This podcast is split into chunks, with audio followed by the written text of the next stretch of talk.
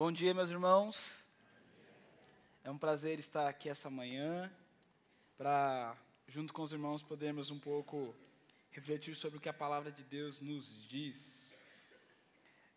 Queria convidar os irmãos a abrirem as Bíblias de vocês no Evangelho de Mateus, capítulo 4. Evangelho de Mateus, capítulo 4. Acredito que alguns ainda não me conheçam, meu nome é Eleandro, gosto sempre de fazer a piada que não foi erro do cartório, foi culpa dos meus pais mesmo, mas eu já superei. Jesus já tratou isso no meu coração, já estamos levando bem. Temos há algum tempo falado sobre esse desafio que é para todo cristão, que é o desafio de viver pela palavra. Eu me lembro que, apesar dessa minha cara de 18, daqui a alguns aninhos eu farei uns 40, e eu lembro que diziam, eu já ouvi dizer, que os cristãos evangélicos eram chamados de os Bíblia. Lembram disso? Quantos passaram por isso? Eu ouvi que os cristãos eram chamados de os Bíblia. Isso porque não só os evangélicos eram um povo identificado por andar com a Bíblia, mas também porque tinham como norte os princípios que a Bíblia diz. E isso é um desafio para todos nós. E é isso que Deus tem falado conosco, sobre esse desafio de vivermos pela palavra. Então, nós vamos ler lá o texto de Mateus 4, que diz assim: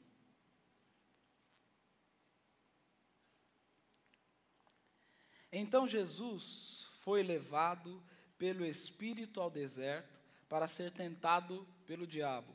Depois de jejuar 40 dias e 40 noites, teve fome. O tentador se aproximou dele e disse: Se és o Filho de Deus, manda que estas pedras se transformem em pães. Jesus respondeu: Está escrito, nem só de pão viverá o homem, mas de toda palavra que procede da boca de Deus. Vamos orar?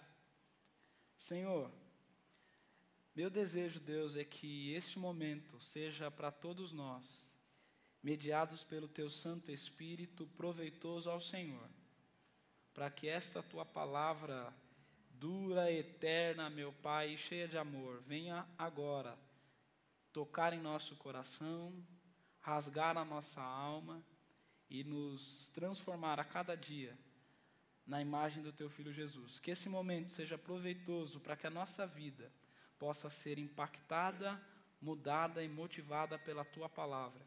Que assim seja, em nome de Jesus. Amém.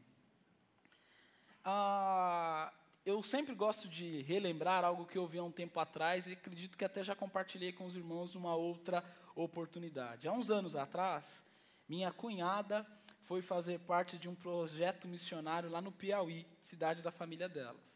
E, ao encontrarem uma moça que tinha um vestido apenas, perguntaram para ela: olha, nós temos algumas doações de roupa, do que você precisa? E aquela moça respondeu o seguinte: eu preciso de mais um vestido, pois, afinal de contas, quando esse aqui estiver sujo, eu uso outro vestido, lavo esse e faço essa troca. É claro que eu, Eleandro, não sou louco para querer comparar o contexto de vida daquela moça com o contexto de vida que nós temos. Mas também é razoável que nós consideremos o que, de fato, para nós é a palavra necessidade. No ramo de administração e marketing, o pessoal usa muito um contexto de um teólogo chamado Maslow, que eles chamam da pirâmide hierárquica de Maslow, que diz que as pessoas, da base ao topo dessa pirâmide que vocês estão vendo, encontram as suas necessidades dessa forma. Começando por aquilo que seriam as necessidades básicas. Você não pode passar fome, precisa dormir bem, precisa estar saudável. Só que aí, quando essas necessidades estão supridas, você dar mais passos para dentro dessa pirâmide. Aí você precisa, então, ter o que Maslow chama da segurança. Saber que a sua família está segura, que a sua saúde está segura, que o seu emprego é um emprego estável, que o mercado não lhe ameaça de uma forma que te tire o sono. E que quando isso está seguro, você passa para as demandas das necessidades sociais. Precisa estar em um ambiente familiar onde você se sinta amado, acolhido, reconhecido, aceito. Precisa ter alguém que te considere. Então, essas são algumas necessidades. Estas, estando supridas, você precisa da necessidade da autoestima. É você conseguir responder aquela pergunta, né? O que você faz da vida? Qual é a sua vocação? Qual é o seu chamado? O que te faz bem? Você precisa, então, conseguir responder a essas demandas. E quando você consegue aquela autorrealização, que é você conseguir olhar para trás e sentir satisfeito com as suas caminhadas, apesar dos seus erros e acertos, você fala, bem, eu tenho conseguido me realizar.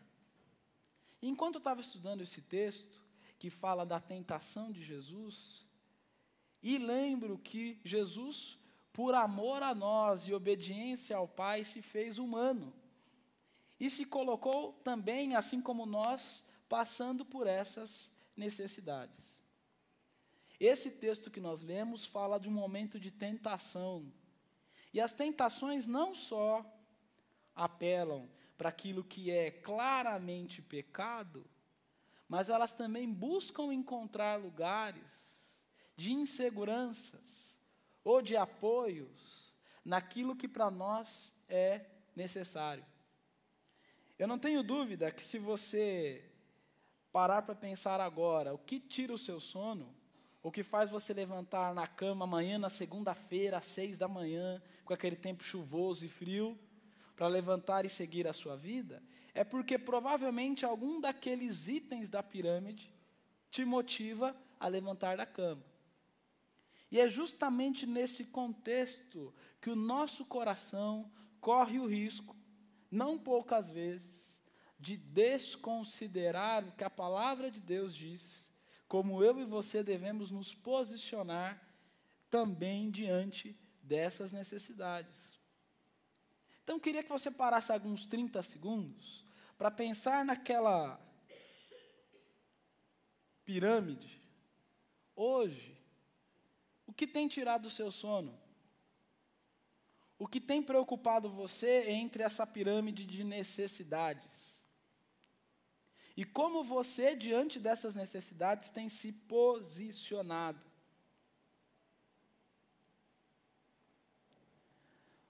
O nosso desejo hoje é encontrarmos na palavra de Deus a verdade que a palavra nos diz, que é apenas a prática da palavra de Deus que vai trazer saciedade para essa nossa alma tão faminta. Faminta de tantas necessidades. E que a tentativa nossa de buscar saciá-la em outros caminhos pode fazer com que nós tenhamos muitos problemas. Para isso, nós vamos ver, então, como Jesus se posiciona diante de Deus quando se encontra diante dessas necessidades. E nós vamos ver duas posturas, duas posições possíveis que nós tomamos quando estamos diante dessa necessidade e queremos viver segundo a palavra de Deus. E a primeira posição é de uma palavra que a cada vez mais tem entrado em desuso em nossa sociedade, que é a palavra obediência. Se você parar agora um pouquinho para pensar em todas as estruturas de relação, a palavra obediência tem tomado um cargo de desgosto. Por motivos óbvios, se você conversar com algum professor, seja o ano, e ver como os professores, né, Ivan, se relacionavam com os alunos e como é hoje, isso mudou drasticamente. E se você trouxer esse contexto para dentro de casa, ficou mais confuso ainda. E é interessante como, assim como nós vamos ver no texto, isso acontece de formas muito sutis. Que se você for para uma empresa, está a moda onde, olha, aqui nós não temos chefes, é todo mundo faz o que acha que deve fazer. Existem algumas verdades nessa afirmação, mas, sem dúvida, elas também são afirmadas porque vão ao encontro de um coração que não quer se submeter a nada e a ninguém. Recentemente, eu escutei uma mulher falando com certo louvor da filha dela, dizendo o seguinte: olha, às vezes eu falo, ela não quer nem saber porque ela é alguém decidida, ela faz o que ela quer. E assim a palavra obediência tem entrado nesse ramo de peso.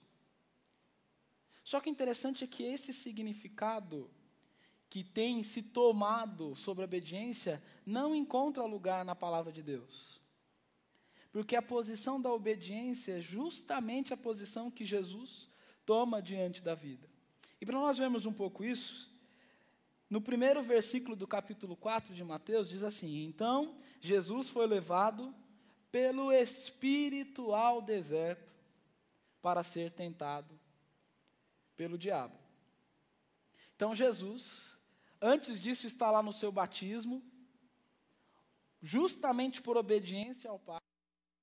Escuta de Jesus que ele era o Filho amado. Então, o Espírito o leva para um lugar hostil, que é o deserto, para estar em uma companhia também hostil, que era a companhia do diabo, e para passar por uma situação hostil, que era a situação de tentação. E tudo isso acontece porque o Espírito o levou para passar por isso. Isso já mostra para nós o quanto o nosso coração é contrário às situações necessárias à obediência. Porque, digo por mim, espero que isso não aconteça com vocês, mas quando justamente por estar obedecendo a Deus, a gente acha que a nossa vida está passando por situações que aos nossos olhos são injustas, é que o nosso coração começa a se rebelar contra Deus, se rebelar contra a palavra de Deus.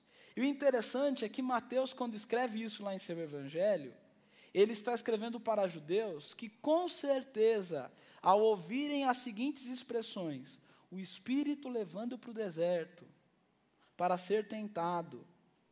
E nós vamos ver depois de que Jesus passaria por essa situação por 40 dias. Quando eles ouvissem Espírito, deserto, 40, eles se lembrariam de uma outra situação muito parecida com essa. Se lembrariam de que quando o povo de Israel esteve também no deserto, por 40 anos, Deus, ao falar a esse povo, diz o seguinte: lembrem-se de todo o caminho pelo qual o Senhor, seu Deus, os guiou ao deserto durante estes 40 anos. E ele ainda diz, para humilhar vocês, para pôr vocês à prova, para saber o que estava no coração de vocês, se guardariam ou não os seus mandamentos. Minha esposa me conta uma história que sempre me confronta, que dizem que quando os judeus, durante a opressão do nazismo, tentavam se passar por outra nacionalidade, os nazistas os forçavam e os torturavam, porque eles sabiam que em grande tortura era muito provável que eles falariam a sua língua nativa. Porque em momento de pressão, a pessoa coloca para fora justamente aquilo que ela é. E é justamente isso que Deus está dizendo para o povo lá em Deuteronômio. Ele está dizendo, quando vocês estiveram no deserto e vocês foram passados pela prova, estava sendo exposto aquilo que estava dentro do coração de vocês. Nossa cultura, por ter muita influência cristã, talvez ache que a boca fala do que o coração está cheio, é um ditado popular, mas não é, isso é palavra de Jesus. Então, quando nós estamos em uma situação hostil como o deserto, passando por tentações hostis, em companhias hostis, aquilo que sai da nossa boca, aquilo que a nossa mente produz, aquilo que a nossa vida se posiciona, é uma oportunidade para trazer à tona aquilo que nós realmente somos. E era isso que Jesus estava passando naquele momento. Por isso que quando o texto, voltando lá para Mateus, diz que depois de jejuar 40 dias e 40 noites... justamente por ser humano, como eu e você, Jesus teve fome. E nessa situação de fome, o tentador se aproximou dele e disse: se és o Filho de Deus, manda que estas pedras se transformem em pães. E é engraçado como as situações difíceis, de deserto e de fome, se tornam uma grande oportunidade para nós começarmos a abrir as nossas famosas concessões espirituais. O que eu quero dizer com concessões espirituais? Jesus poderia, como humano, pensar assim: poxa, o Pai sabe que eu sou de carne e osso, sabe que eu tenho fome, afinal de contas eu estou já há 40 dias sem comer. O que tem de errado, então, eu transformar de fato essas pedras em pães e matar a minha fome? Foi Deus que me fez assim. Foi Ele que me fez esse ser faminto. Então, por que seria errado? Engraçado como a palavra de Deus é valiosa a cada dia. Quando eu estava estudando esse texto, eu tinha lido e entendido que esse "se és o Filho de Deus" era o diabo tentando mexer com o orgulho de Jesus. Mas eu aprendi no nosso encontro de pregadores aqui que uma melhor tradução para esse texto seria assim: já que és o Filho de Deus, manda que essas pedras se tornem pães. O diabo não está questionando se Jesus de fato é o Filho de Deus ou não.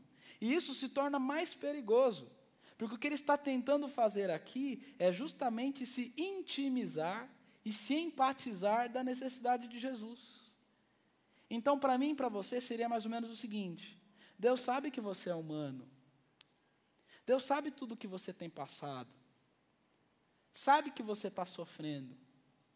Então, você pode tomar esses passos errados agora, pois, afinal de contas, ninguém é de ferro. Mas Jesus sabia que estava no deserto, passando por uma prova, e que esta era a hora de seu coração ser exposto, de colocar para fora aquilo que realmente estava dentro. E o que o nosso Senhor faz diante dessa situação adversa é se posicionar como obediente. E Jesus respondeu: está escrito, nem só de pão viverá o homem, mas de toda a palavra que procede da boca de Deus. Esse "está escrito" é algo tremendo, porque Jesus está tomando a seguinte posição, muito difícil para mim e para você. Que Jesus está tomando a posição de que é verdade que eu estou com fome, é verdade que eu estou no deserto, é verdade que o meu corpo padece, mas as minhas decisões não são tomadas e pautadas em todas essas verdades. As minhas decisões são pautadas naquilo que está escrito. E o que está escrito é que nem só de pão vive o homem, mas de toda a palavra de Deus. E esse "está escrito" poderia muito bem nos fazer pensar duas coisas. Está escrito onde? Está escrito também no mesmo contexto de Deuteronômio, no povo lá no deserto. E quando o povo estava lá no deserto, foi Deus que disse que os sustentaria. Foi Deus que mandou dos céus o maná, o alimento que as Escrituras dizem que nenhum outro homem antes tinha comido. Foi Deus que deu esse sustento. E para Jesus, o fato de Deus ter dito isso bastava, procede da boca de Deus, porque estava escrito. No domingo passado, o Edu comentou conosco da palavra rema, que é a palavra que o autor grego escolhe quando ele coloca ali, mas de toda palavra que procede da boca de Deus. Não é só o conjunto escrito, mas é aquilo que Deus disse. É aquilo que você atribui de um relacionamento vivo com Deus vivo, que se mostra vivo por meio da sua palavra. Que é aquilo que acontece comigo e com você, e eu não tenho dúvidas, que é quando você, durante a sua vida, tem decisões a tomar, e a sua convivência com Jesus vai te direcionando aquilo que Deus quer que você faça. Mas a sua decisão diante disso é ignorar o que Deus está dizendo. Já aconteceu comigo quando eu era adolescente, uma determinada decisão que eu tinha que tomar, e eu decidi não orar. Olha que vergonha. Corta essa parte da gravação, irmãos, pelo amor de Deus. Eu decidi não orar, porque eu sabia que ao orar, o que Deus responderia. E o que eu queria era tomar a decisão de não obedecer. Era fechar os meus ouvidos para a palavra rema de Deus, que era aquilo que Deus falaria. Ou seja, eu estava tomando a posição não da obediência. Mas o nosso inimigo, ele é muito sagaz. E por saber que a alma sadia se alimenta praticando a palavra de Deus, ele muda de estratégia. Ele não mais coloca em xeque as necessidades que até são reais para qualquer ser humano, mas ele coloca em xeque a sua relação com essa própria palavra.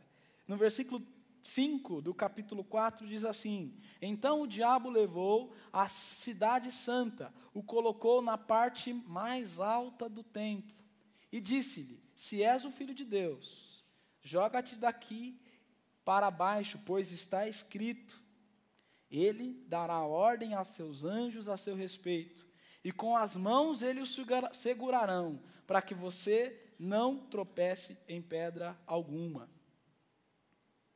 Não sei se você já parou para pensar, mas esse texto nos mostra uma coisa terrível, que é possível usar a Bíblia e não ser bíblico. É possível usar a Bíblia e não ser bíblico.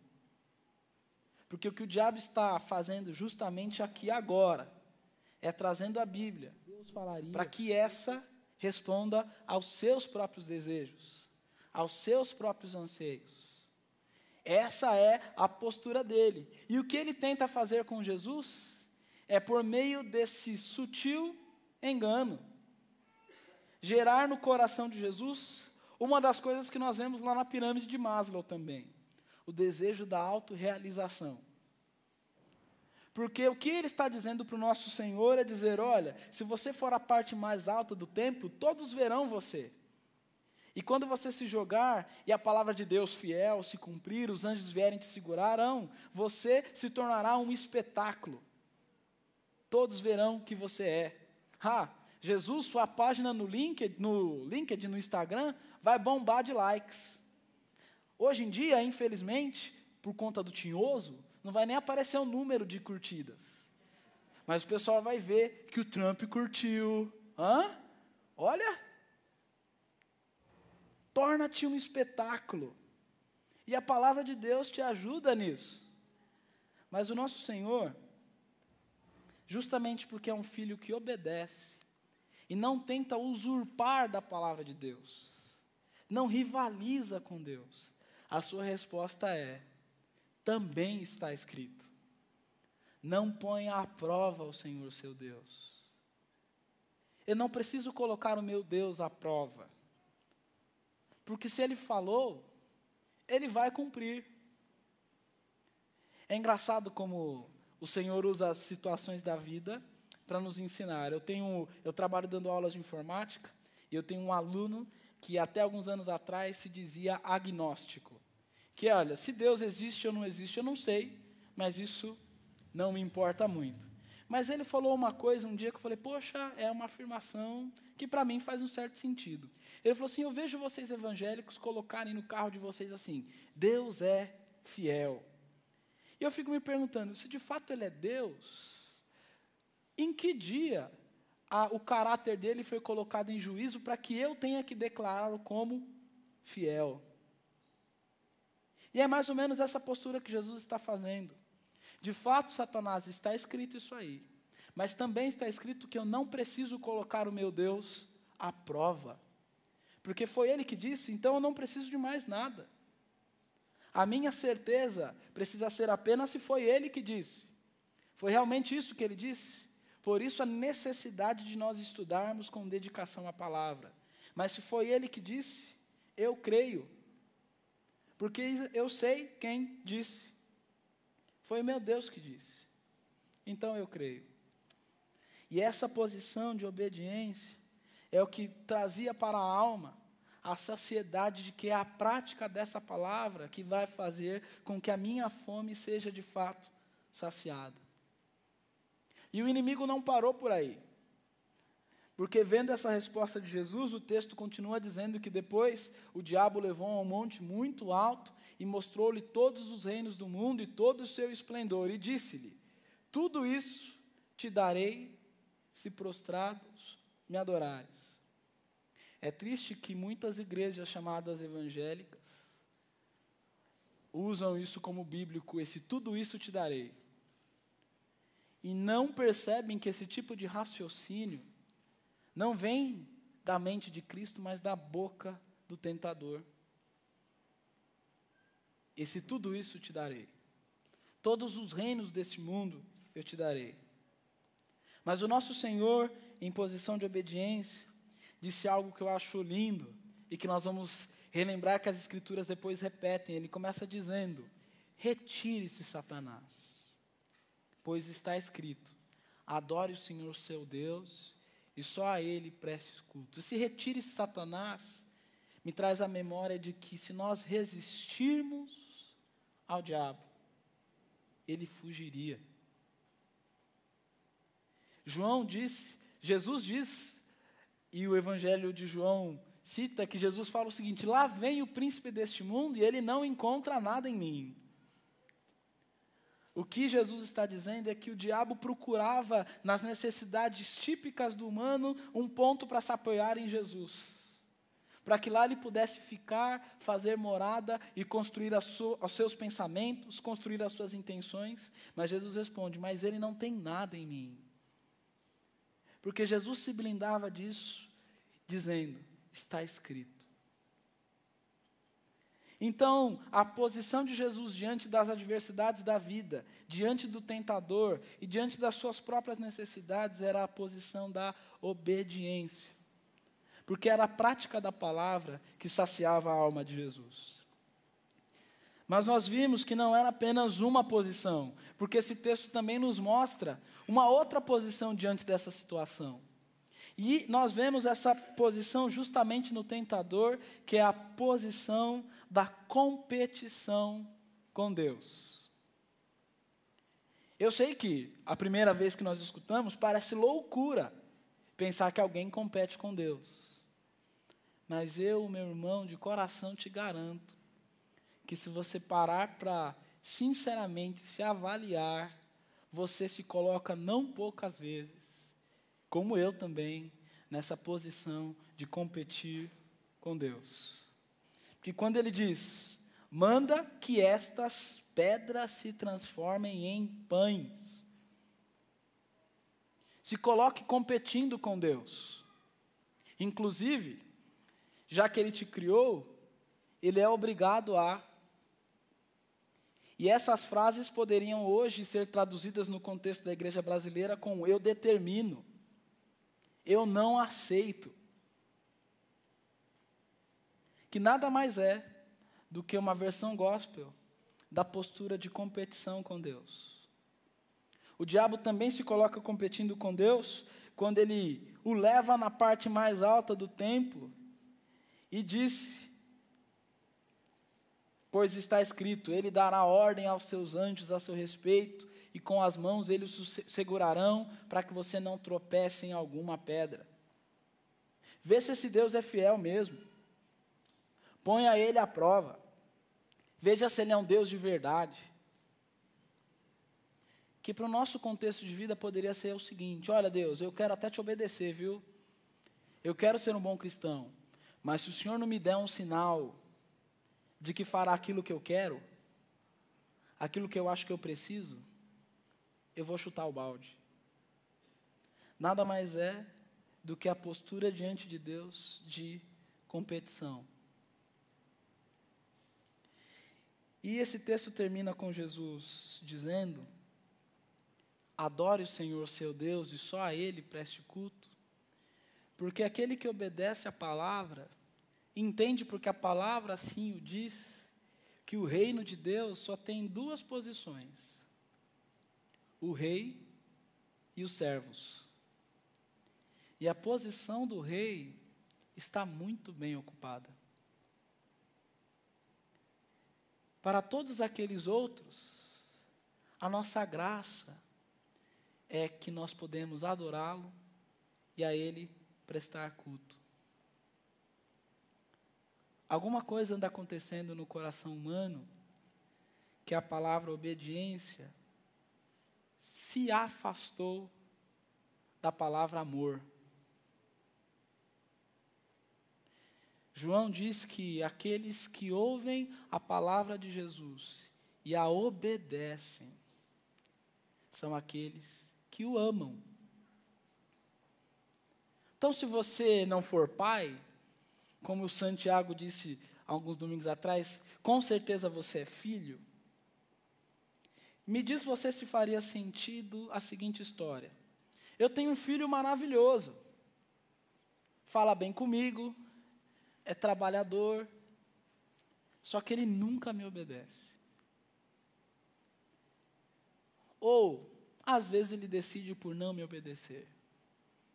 E me diga você se isso é uma relação que nós poderíamos chamar de uma relação de amor. E o que eu acredito que esse texto fale ao meu e ao seu coração é um pedido que pede a mim e você um temor incrível, que é o pedido de não poucas vezes a gente tomar a decisão sem ter nenhuma vontade de tomá-la. Dar um passo em alguma direção, onde o desejo do nosso coração era ir para o outro lado correndo.